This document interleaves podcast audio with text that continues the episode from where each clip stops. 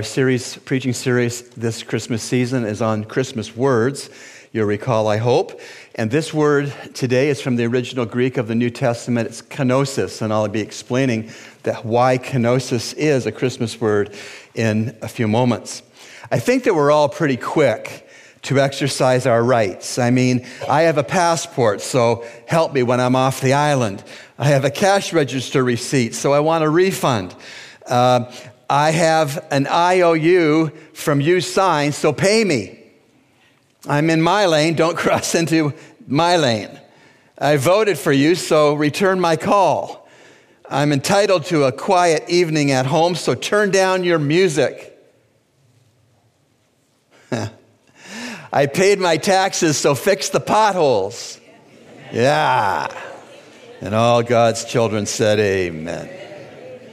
Rights, rights are pretty ingrained into all of our thinking, but they weren't in our Lord Jesus Christ thinking when he took on human flesh. Christmas isn't about rights demanded. Rather, quite the opposite. Christmas is about rights set aside the rights of God who became man. Philippians 2 1 to 11, the passage Pastor Jory read, is the classic scripture text on divine rights being voluntarily set aside by the Lord Jesus Christ. I mean, something had to give. Infinite God was stuffed into the package of finite humanity. Something had to give. And that something was the use of all of Christ's rights as God. He could have known the date of the second coming, but he has set aside that knowledge to become man.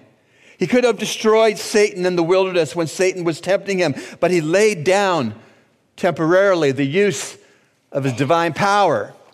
He could have called thousands of angels to rescue him pre cross, but he didn't utter that call to fulfill God's will in redemption.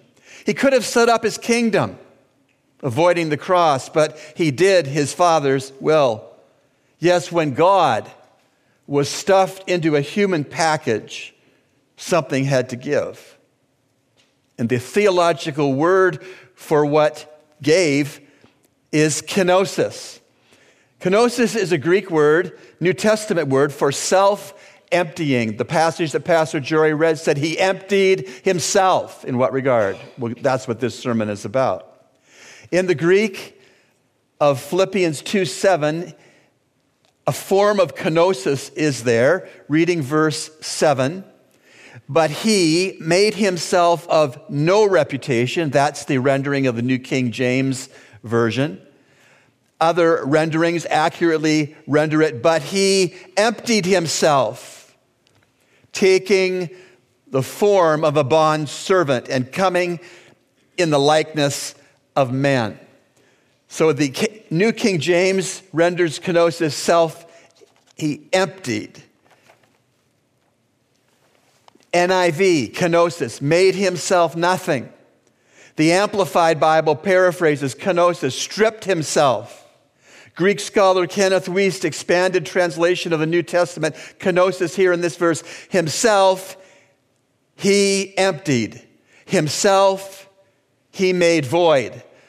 Rightly so, Wuest is stressing the grammar of the Greek. In the emphatic position, he puts himself because Jesus did this emptying, did this making himself of no reputation. It was an action Christ did upon himself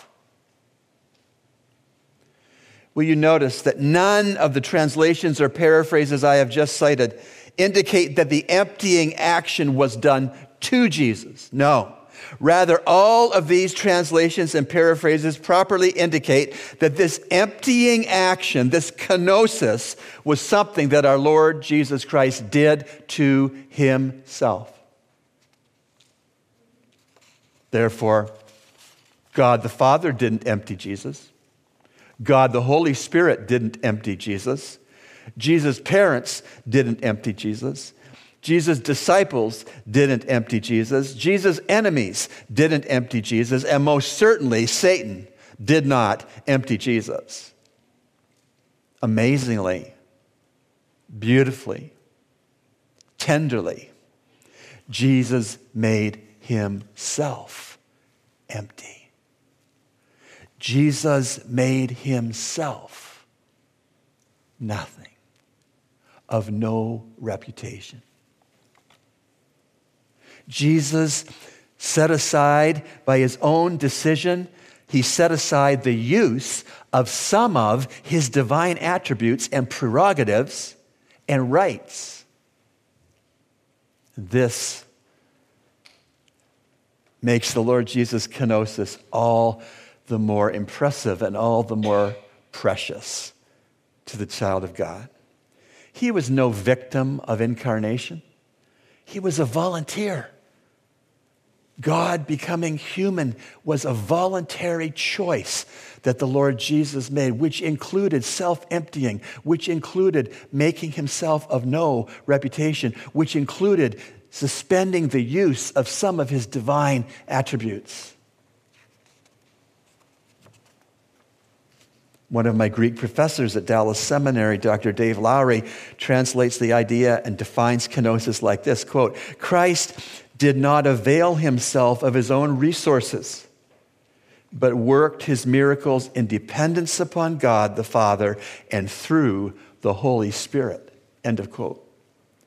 So let's pick up our passage at um, Philippians 2, verse 1, and I'll pause as I'm reading through the first 11 verses to make some comments. So let's look at the first three verses of Philippians 2, the first three verses. Therefore, if there is any consolation in Christ, if any comfort of love, if any fellowship of the Spirit, if any affection and mercy, fulfill my joy by being like minded, having the same love, being of one accord, of one mind. Let nothing be done through selfish ambition or conceit, but in lowliness of mind, let each esteem others better than himself. Beautiful verses. Because the Lord Jesus Christ had no selfish ambition, he emptied himself to accomplish the first Christmas advent. And because the Lord Jesus Christ had no conceit, he made himself nothing to become human.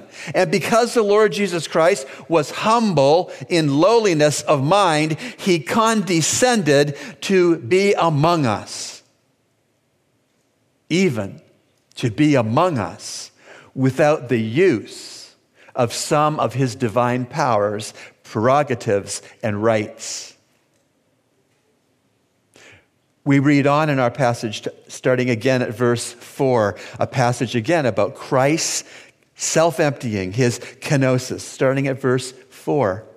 Let each of you look not only for his own interests, but also for the interests of others. Let this mind be in you, which was also in Christ Jesus, who being in the form of God did not regard it robbery to be equal with God, but here it is, but made himself of no reputation, or but emptied himself, taking the form of a bondservant, and coming in the likeness of men, and being found in appearance as a man. He humbled himself and became obedient to the point of death, even, even the death of the cross. So, exactly what was our Lord Jesus' attitude before Bethlehem? What was his attitude during the miraculous incarnation of Advent event? What was the Lord Jesus Christ's attitude after being born to the Virgin and bursting on human history's scene incarnate, a fusion between God and man. What was his attitude? These verses tell us. Our Lord Jesus was, in the first place, not grabby with respect to the use of his rights as Creator God. Jesus was not grabby with respect to the use of his rights as Creator God. I see that in verse 6. Who, being in the very form of God, did not consider it robbery to be equal with God. The Lord Jesus Christ was not grabby with respect to the use of his rights as the creator God. Number two, the Lord Jesus Christ was pleased to consciously make himself of no reputation or to empty himself. Why? So as not to use all of his rights, not to use all of his powers as God. He never ceased to be God in the incarnation. He was always 100% God, fused to 100% humanity. But in that fusion, in that incarnation, in that kenosis, he was pleased to consciously make himself of no reputation, to consciously empty himself of the use of his prerogatives and rights and powers as God. Amazing. Verse 7 teaches us that. But made himself of no reputation, as I've been saying, also can be translated, emptied himself. Why? How? Taking the form of a bond servant and coming in the likeness of men, mankind, human, humanity. So, in the first place, Christ's attitude, he wasn't grabby with respect to using his rights as creator God. He also was pleased to consciously make himself of no reputation so as not to use his rights and powers as God while on earth. And three, Jesus Christ was volunteering. He volunteered to become a human bond servant. You know from the Old Testament that a bond servant was a slave within Israel's society who had to do master's bidding. And every slave in Israel's law was given freedom and emancipation in the seventh year of being a slave. A slave for six years, a seventh year given emancipation choice. And then, as a released or could be released slave in the seventh year if that slave concluded that he or she could not have a finer, more benevolent, kind, and providing master than they had, they could opt, they could choose, they could decide to be a bond slave. Not just a slave, but a bond slave. And a bond slave voluntarily made him or herself that so that they were not given any more options after every six years to be emancipated. They didn't want to be. They wanted to do their master's bidding until they died because they loved their master and their master loved them and they knew it. Jesus Christ, Lord of Lords, King of Kings, Creator, God, Redeemer, volunteered to become a human bond servant to his Father, a king who firmly, resolutely deserve to be served by subjects, and one day he will be in the millennial kingdom. A volunteer to become a human bondservant, a king, the actual king who served his subjects. How many kings do you know serve their subjects? Jesus Christ, King of kings. In kenosis, chose volunteered to serve his subjects, culminating, crescendoing in crucifixion. But that's not all. The Lord Jesus' attitude was not a grabby one with respect to using his rights as God. It pleased him to consciously make himself of no reputation so as not to use all his powers as God. He volunteered to become a human bondservant, a king who served his subjects, rather than a king who demanded that his subjects serve him. And fourthly, the Lord Jesus in kenosis totally, was totally, totally, completely, undilutedly obedient to his Father. Christ's total obedience to his heavenly Father reached its highest mountain height via the lowest valley death, depth. Death. God couldn't die. God is spirit. But when God the Son became flesh, when God the Son became human, humanity fused to deity, then God was capable of dying and God was willing to die. Not just any death the most ignominious, torturous death, the most shameful death devised by mankind. Totally obedient to his Father, Christ's total obedience to his Father reached its highest mountain via its lowest valley depth, death, but not just any death. Jesus didn't die of old age, of course. Not just any death. The humiliating and torturous, slow and public death on a Roman cross, verse 8. And being found in appearance as a man, he humbled himself and became obedient to the point of death, even death of the cross. The worst death. The death that even the Romans only reserved for the most vile of criminals. Beth and I would visit Alabama regularly when Beth's dad and mother in retirement lived there. And I was in a restaurant when our son was young. He was seven. And we went into the men's bathroom. And there was a dad and his young son in the bathroom already. And the dad was washing his little boy's hands, and he was wearing a full Marine Corps uniform. The incoming little lad noticed that the soldier dad didn't paper towel off his son's hands. And to the embarrassment of the civilian dad, his boy told the soldier dad to remember to dry his son's hands. The embarrassed father said to the son, Son, don't tell a grown up what to do.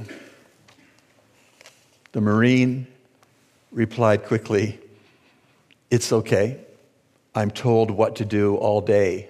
It's my job.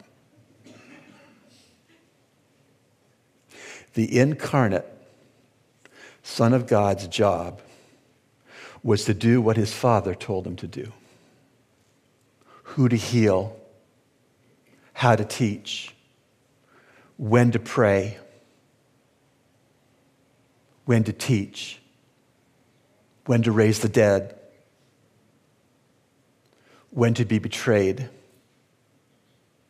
when to go to the cross. It was the incarnate Son of God's job to do what his Father told him to do. We are learning and seeing that kenosis is a very important Christmas word and theological concept. So let's unpack kenosis just a little more. When we say and understand that our Lord and Savior made himself nothing, when we understand the scriptures to teach that Jesus Christ emptied himself, what do we mean? At least five things. Number one, kenosis means that Jesus gave up his heavenly glory while on earth he set aside his own enjoyment of the eternal and glorious proximity to his Father in heaven. We know that the Lord Jesus gave up his glory for a time because persons could look on him and not be consumed by his holiness. Remember, Moses asked to see God in Exodus 33. Do you remember what happened? God says, Hide in the cleft of that rock and I'll pass by you with my hinder parts because my implication, my frontal attributes of wrath and holiness and righteousness will consume you, Moses, if you see those. Hide on those rocks, and I'll pass by you, and all you'll see is my back. We know that our Lord gave up his glory for a time because those that saw him and spent time with him were not consumed by his holy glory because they were sinners like we are. John 17, 5 gives a window into all this. And now, O Father, Jesus is saying, and now, O Father, glorify me together with yourself with the glory which I had with you before the world was.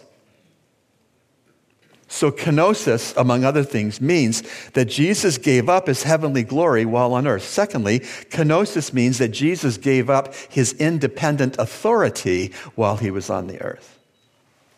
Matthew 26, verse 39.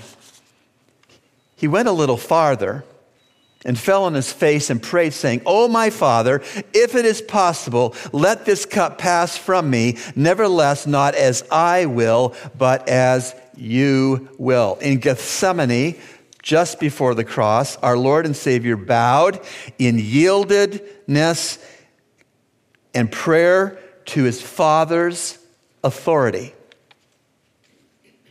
Jesus willingly set aside his authority as the second person of the triunity and said, I am going to bow, yield, surrender to the Father's authority when it comes to the matter of the cross.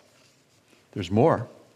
Kenosis means that God gave up, Jesus as God, gave up his ability to always display all of his divine attributes. He gave up the ability to always display all of his divine attributes. Christ willingly submitted himself to the Holy Spirit's direction. When our Lord Jesus did display his divine power, it was because the Father okayed, it and the Holy Spirit directed it. For example, Matthew 24 26 is an example of God the Father not okaying God the Son's demonstration of the Son's own omniscience, all knowledge. Matthew 24, 36. But of that day, Christ's return, but of that day and hour, no one knows, not even the angels of heaven, but my Father only. That's an example when God the Father didn't okay God the Son's demonstration of the Son's omniscience. But there's another example in John 1 45 to 49. And this example, God the Father okayed God the Son using his divine attribute of omniscience. Listen, John 1 45 to 49. Philip found Nathanael and said to him, We have found him of whom Moses in the law and also the prophets wrote, Jesus of Nazareth, son of Joseph. And Nathanael said to him, Can anything good come out of Nazareth? Philip said, Come and see. Jesus saw Nathanael coming toward him and said of him, Listen, behold, an Israelite indeed, in whom is no deceit. Nathanael said to him, How do you know me? Jesus answered and said to him, Before Philip called you, when you were under the fig tree, I saw you. Nathanael answered and said to him, Rabbi, you are the Son of God. You are the King of Israel. So, what are we saying? We're saying, among other things, that kenosis involves Jesus giving up his heavenly glory while on earth. Kenosis means that Jesus gave up his independent authority while he was on the earth. Third, kenosis means that Jesus gave up his ability to always display all of his divine attributes. And we come to the fourth thing that's true about Christ's kenosis. Kenosis means that Jesus gave up his eternal riches while he was on earth. Jesus was homeless.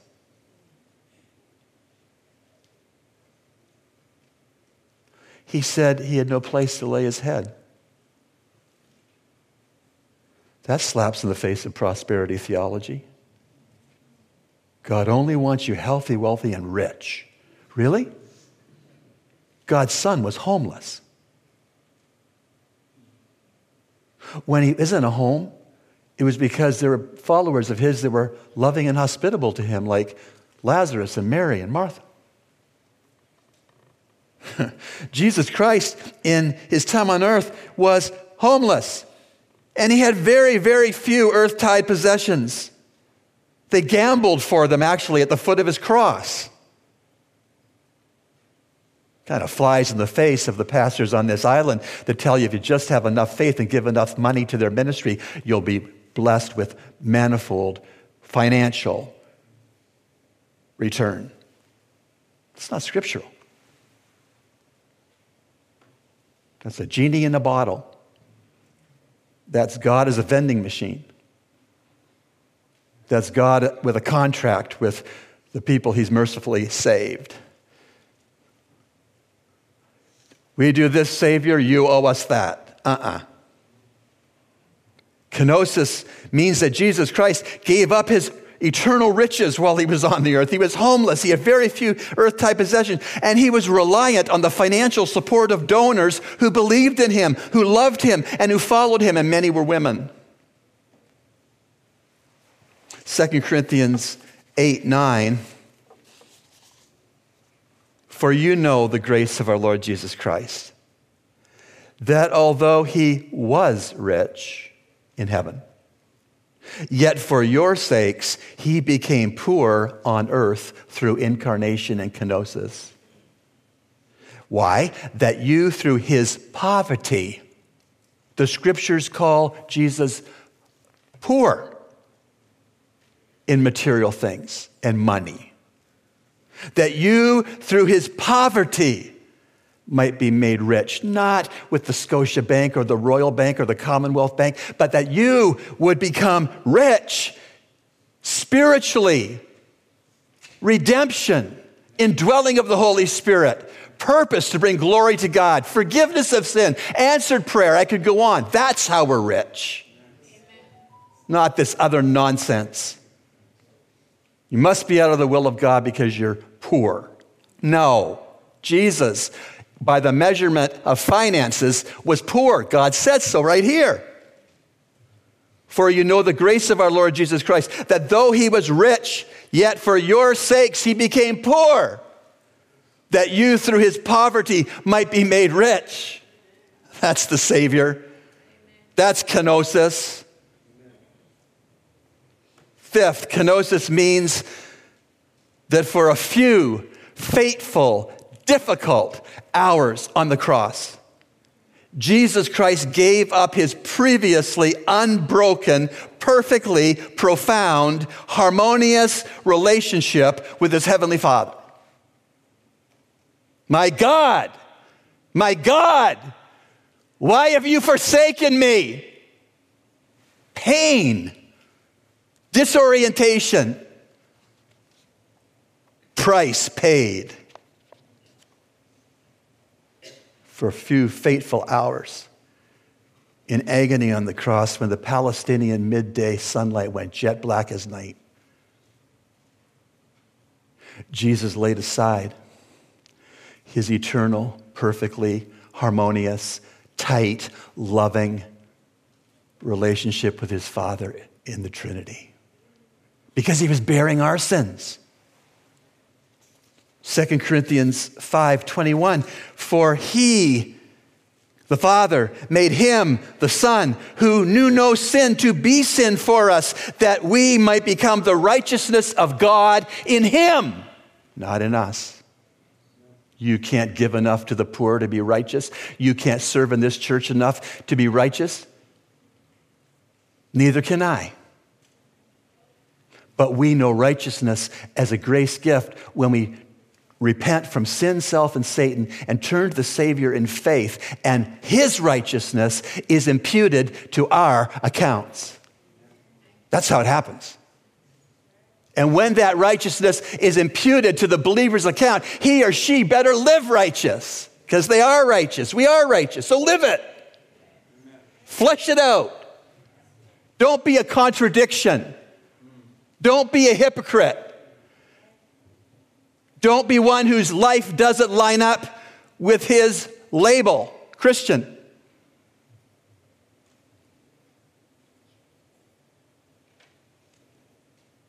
Jesus Christ in kenosis for a few fateful hours on the cross, bleeding and dying for the payment of our sins, Jesus gave up his previously unbroken, profound, and perfectly harmonious relationship with his heavenly Father. Kenosis is a, Chris, a Christmas word. you could write it on your Christmas card or your email, your Christmas meeting on email or Instagram or wherever you do that kind of thing. What if you said, uh, Happy Kenosis to you? Merry Kenosis. Think raise some eyebrows, cause some spiritual conversations. Kenosis is a Christmas word, make no doubt about it. The Christmas word which must, this is it, which must prompt our sincere worship of the Savior, and that's what tonight's about. Tonight is not being entertained. Tonight is not to leave us impressed with our music pastor and a choir, although they have worked mighty hard and what they produce are going to produce tonight with God's help for God's glory is excellent. But what tonight is about is worship. Stepping out of whatever we may do otherwise shopping, online shopping, writing Christmas cards, baking Christmas things, stepping out of that for a special night tonight to worship the Lord Jesus, the babe of Bethlehem who became the savior of the cross and empty tomb. And you should have lost people here tonight. You know, in this country, even we call ourselves a Christian country, that there are holly and lily people in this country. They only show up at church at Christmas and Easter. I'd add Mother's Day. People you live beside, people you work with, people who are in your family, people who are your friends, people who are your teachers of your children, people who do services for you, like deliver your aqua pure water. Those kinds of people might come tonight if they never want to be in this sanctuary any other time except Mother's Day and Easter. Invite them, give them a ride, help them be here tonight. This place should be full. This place should be full. This place should be full. And so, kenosis is a Christmas word which should and must necessarily prompt our sincere worship of the Savior. And while on earth, the Lord Jesus Christ willingly gave up his earthly glory, his independent authority, his ability to always display all of his divine attributes, his eternal riches, and his previously unbroken, harmonious relationship with his Heavenly Father. Major Ian Thomas, now with the Lord, pointed out that Christians like us can be so sinfully different than our Savior with respect to his kenosis. This is what Major Ian Thomas said, quote, Imagine the Lord Jesus Christ, who is never less than God, walking this earth as though he was nothing more than man. How different that is from us, we who are never more than man, treading the globe as though we are nothing less than God. Hmm. Yeah. May it never be.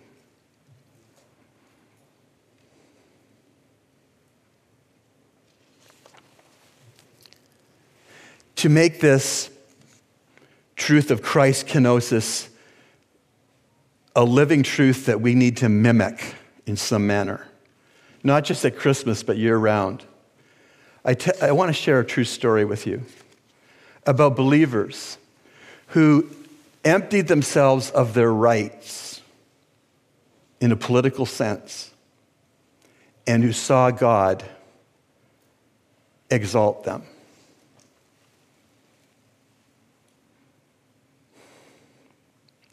We know that 80% of the town of Meulaboh in Aceh was destroyed by a tsunami waves, and 80% of the persons also died. This is one of the towns that was hit the hardest.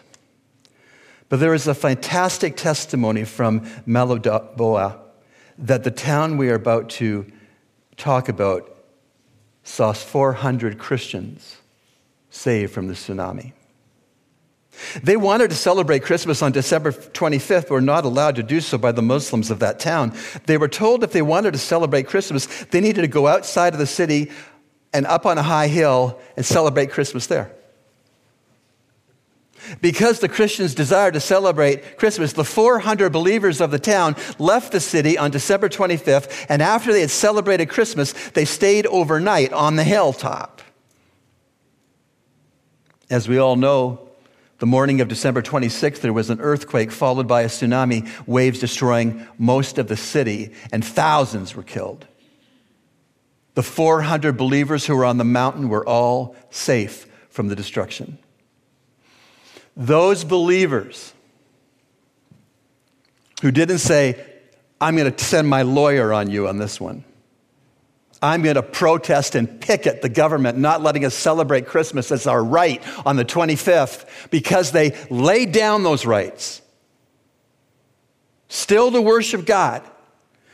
They went, were sent to the top of a hill. There they went. They worshiped Christ, and the tsunami hit the next day, and thousands were killed in the valley. And the 400 on the mountaintop who yielded their rights to God were spared. What does God want you to yield? A lawsuit against another person? Money that someone in this congregation owes you? People to like you at your work? What right would God have you to lay down voluntarily as you mimic the supreme example of Jesus Christ, the God man, laying down and self emptying and making himself of no reputation? I'll leave that with you.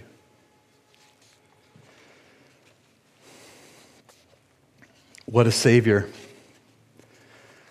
The lyric of the hymn Down from His Glory has always been so special to me when it's sung. It's not sung very often at Christmas. Listen to these words Down from His glory, ever living story. My God and Savior came, and Jesus was his name. Born in a manger, to his own a stranger, a man of sorrows, tears, and agony. What condescension, bringing us redemption that in the dead of night, not one faint hope in sight, God, gracious, tender, laid aside his splendor, stooping to woo, to win, to save my soul. Oh, how I love him, how I adore him. My breath, my sunshine, my all in all. The great Creator became my Savior, and all God's fullness dwelleth in him. Without reluctance, flesh and blood, his substance. He took the form of man, revealed the hidden plan. Oh, glorious mystery, sacrifice of Calvary. And now I know thou art the great I am. Oh, how I love him. Oh, how I love him. How I adore him. My breath, my sunshine, my all in all. The great creator became my savior, and all God's fullness dwelleth in him. Lord, may our response to your kenosis be one of genuine, life consuming, and shaping love. Worship, to have no other gods, little g, before you, Jesus. Not money, not college, not a girlfriend, not health. No idols before you, Lord Jesus. Even as you have self emptied to make our redemption possible. May our response to you be love and worship and witness. And may all that show up tonight at 6:30. And we ask these things for our good, but mostly for your glory. In Jesus' name, amen.